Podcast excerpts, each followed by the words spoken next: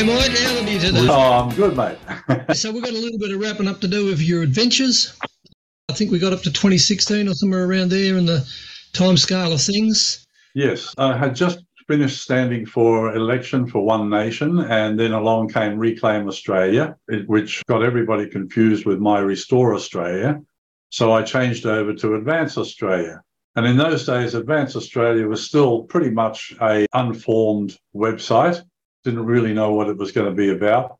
And I also had CIR now domain name registered, but again, it was a pretty crappy looking thing and I didn't really have a reason for having it. But I love to create websites and I love to get interesting domain names, so I kept them. Anyway, after standing for election, I was still doing a lot of research and I kept hearing people like Dick Yardley and others saying, We have a corporate government. Now, I had read enough of the Constitution and history of the Constitution to know that we had one and that we couldn't possibly have a corporate government if we have a constitution. Little did I know. anyway, one day this CD arrived in my mail, as I think I explained recently, and I stuck it in the drawer for a year. And after many discussions, especially with Dick, who I must say was very gracious about it later on, even though I was quite adamant that he was wrong, as I tend to do sometimes. Most people tend to be like that. They protect their paradigm until the light goes on and then they go, maybe I'll have to question that. That's right. Anyway, one day I'm cleaning out my desk drawer and there's this CD and I watched this video, which is this one here. And by the time I finished watching it, after one hour, I was gobsmacked because it explained everything so clearly about how Wayne Goss and Kevin Rudd had created the Reprints Act. And so that's when I realized that we do actually have a corporate government.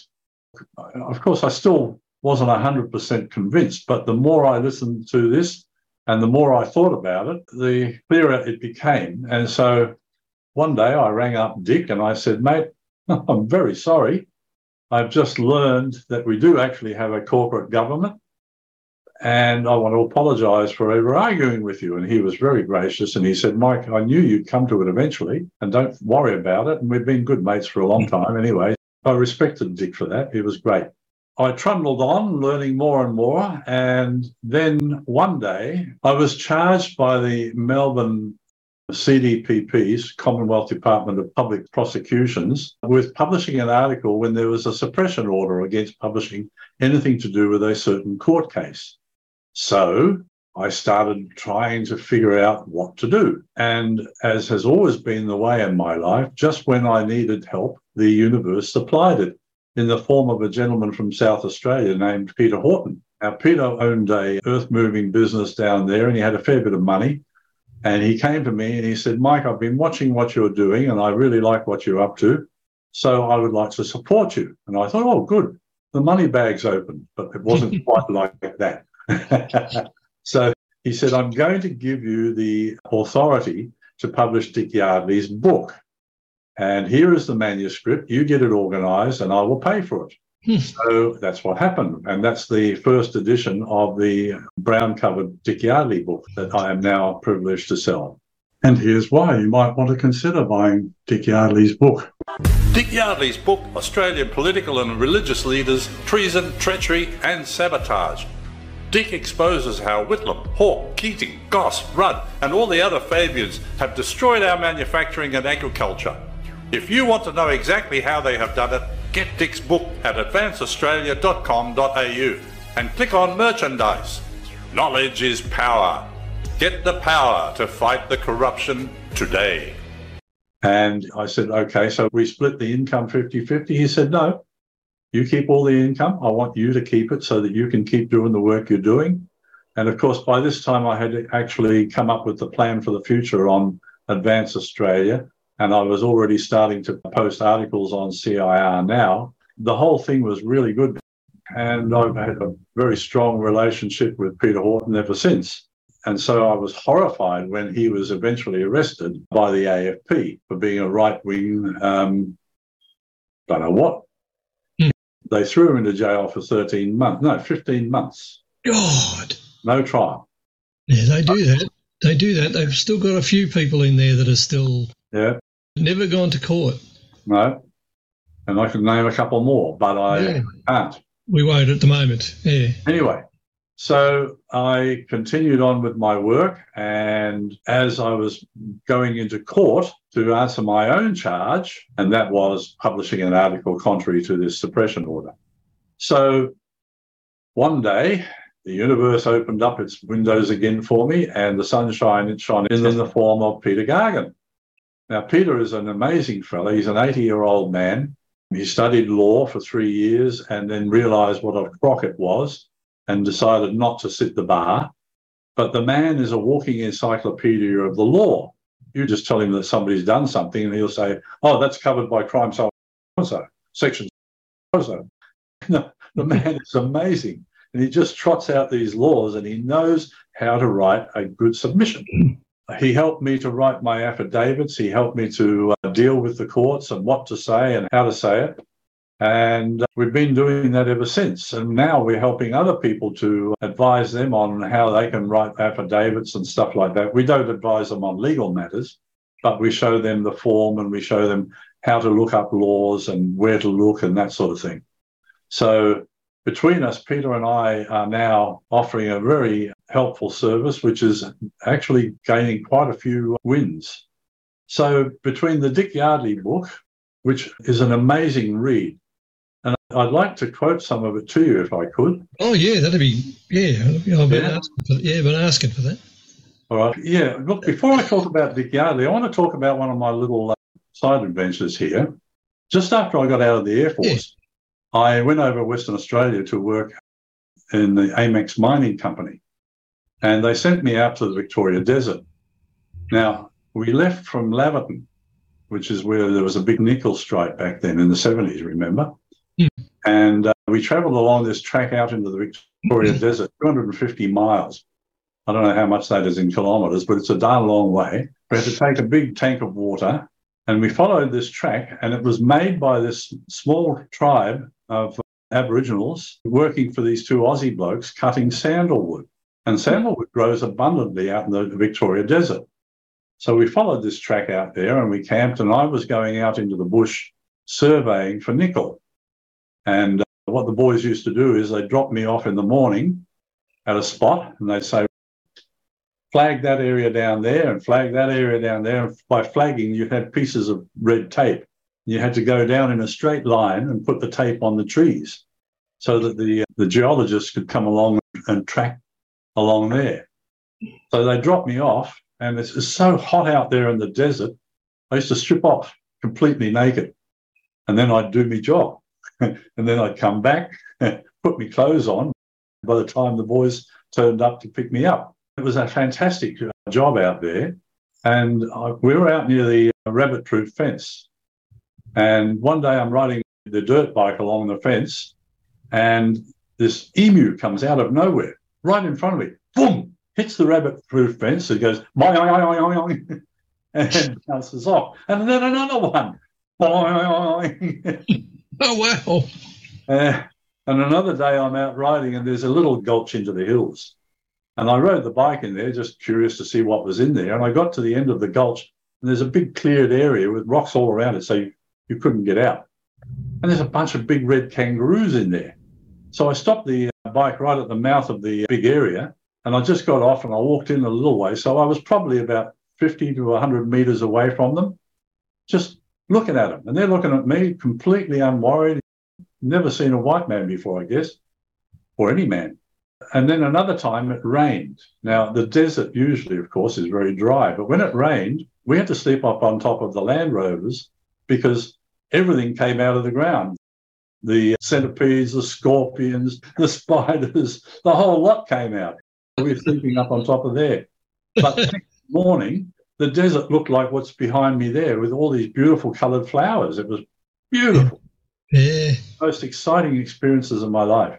Yeah. Yeah, They say that Western Australia wildflowers are, like I'd say, a natural wonder of the world. They're just Yeah. from the pictures I've seen, and I've not seen it. So you've actually been there. That's Yeah. wow, that's exciting. You know, I, I travelled a lot around Australia. I decided before I went anywhere overseas, I was going to travel around Australia, and that was one of the adventures I had. The only places in Australia I haven't really been to is the Northwest and uh, Tasmania.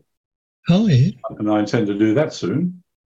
Anyway, let's get back to Dick Yardley's book because this is really interesting. I happen to have a copy here. oh, yeah. Australian political and religious leaders, treason, treachery, and sabotage. Now, that name was added to by Peter Horton. He added in and religious leaders because they are part of the treason.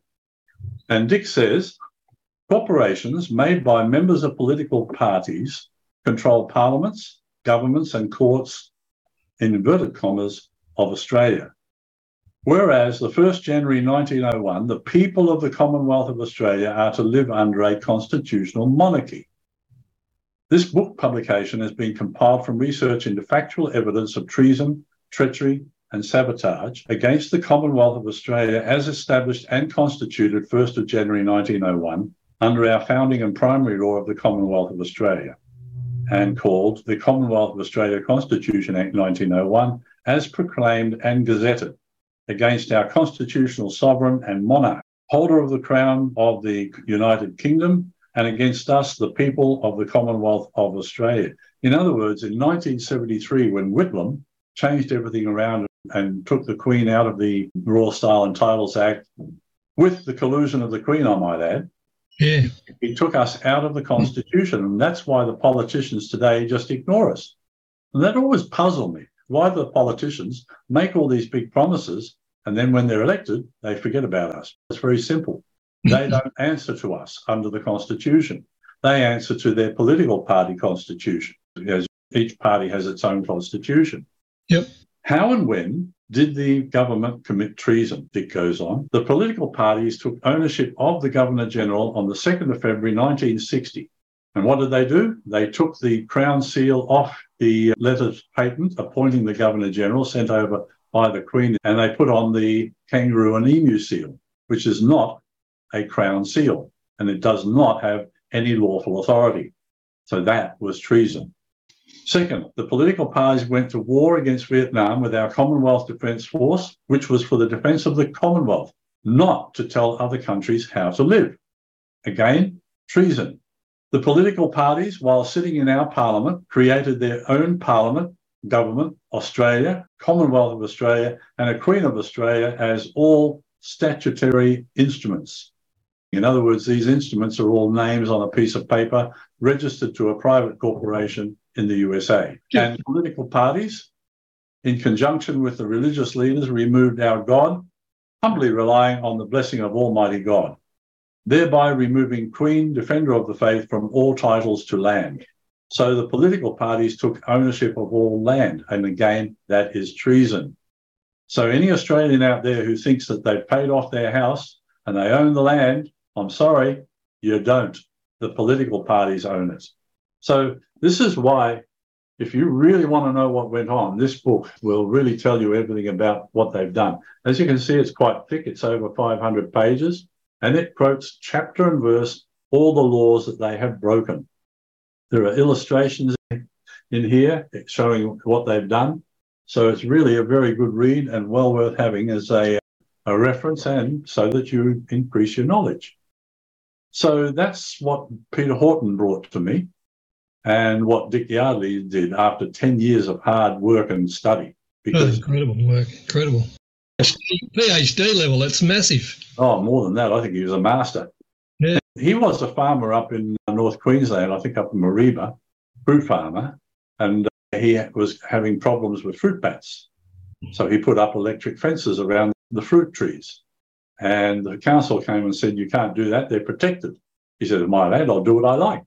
And the council said, No, it's not your land. We own your land. Now, if you don't uh, take down the electric fences, we'll take you to court and we'll take your land. And that's precisely what they did. And he wouldn't have believed that. They'd say that, and he'd go, Oh, that's rubbish. That's not the way it is. We live under a constitution. And so many people are under that. Yep. An umbrella that they think, oh no, it's all constitution, and every now and again they roll out the conversation, like the paradigm of, oh, we'll refer to the constitution, and they're trying to justify the, some idea about us living under a constitution. But that's not true. It actually turns out to be very untrue. It does indeed. And this was a big shock to Dick. So he spent 10 years after that trying to figure out what the heck went wrong. And that book is the result. Anyway, so I started selling the book. And since then, I've been helping a lot of people understand what went wrong. And I'm very thankful to um, hear from a lot of people now saying that they were first informed about everything through my websites and through my podcast and my work. So I think that's something to be proud of. I've done it because I believe passionately in the rule of law and in fairness. And we have no fairness in our government today. Yep. So, hopefully, you've got a link there for people to go and have a look at that book, or at least maybe a few chapters you might have there for them to look at and uh, peruse. But uh, yep, yeah, it's available on the website here.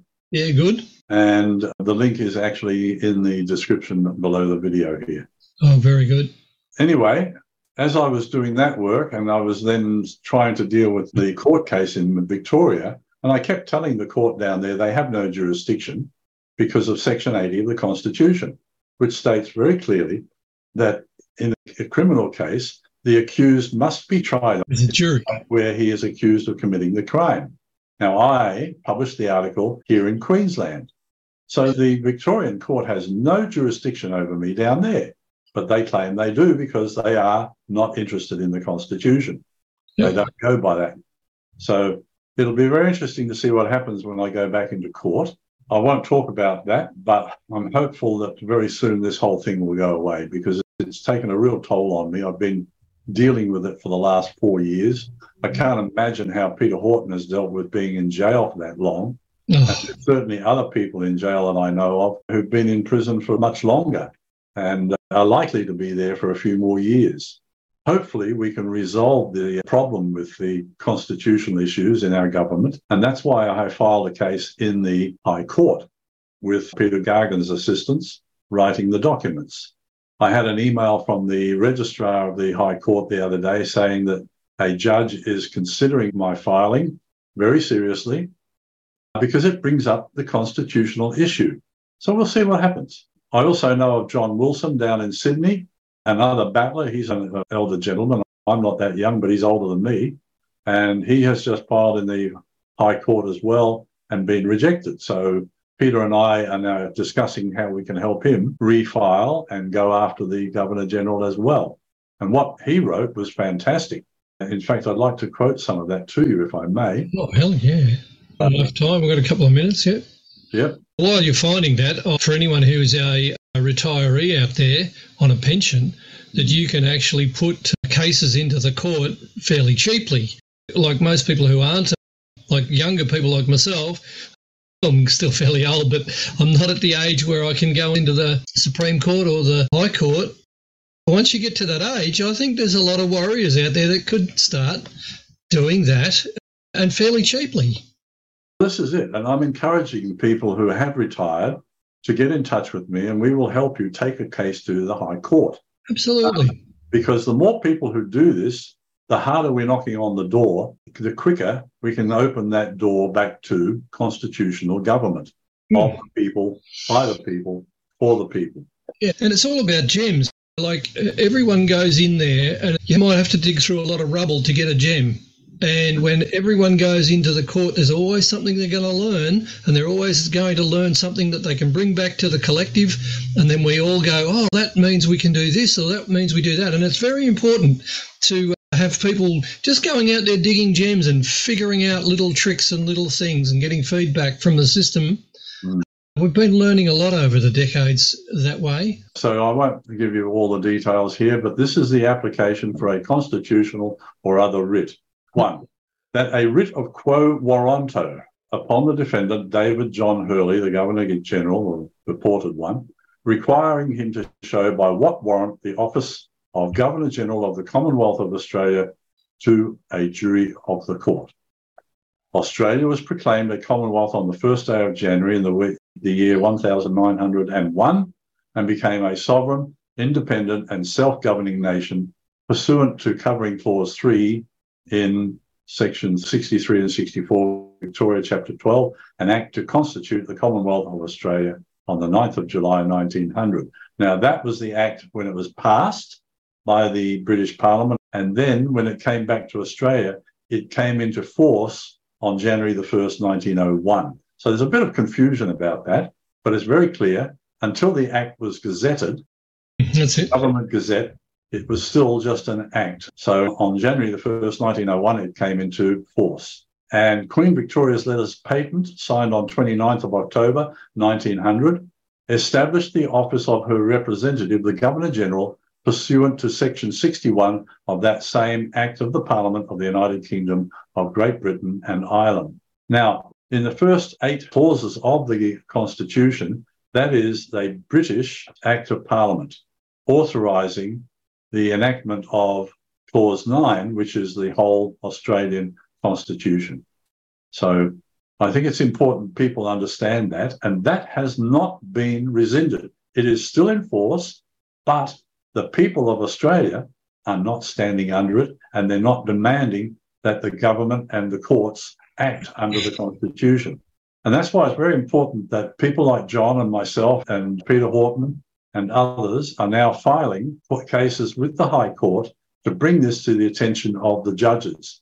And if even one of us finally gets a court trial, which goes before a jury, then we can change the whole political fabric of Australia. Wouldn't that be wonderful? And we would put the power back in the hands of the people and take it out of the hands of the political parties. Now, of course, they're fighting tooth and nail to stop us, and they have declared war on us. So Australians need to be aware that we are at war with the government, or actually, the government's at war on us. And that's what this whole COVID thing was. That's what all the lockdowns are. It's all an attempt to subjugate us to their will. I will not comply. Thank you. Thank you very much. All right, mate. Cheers.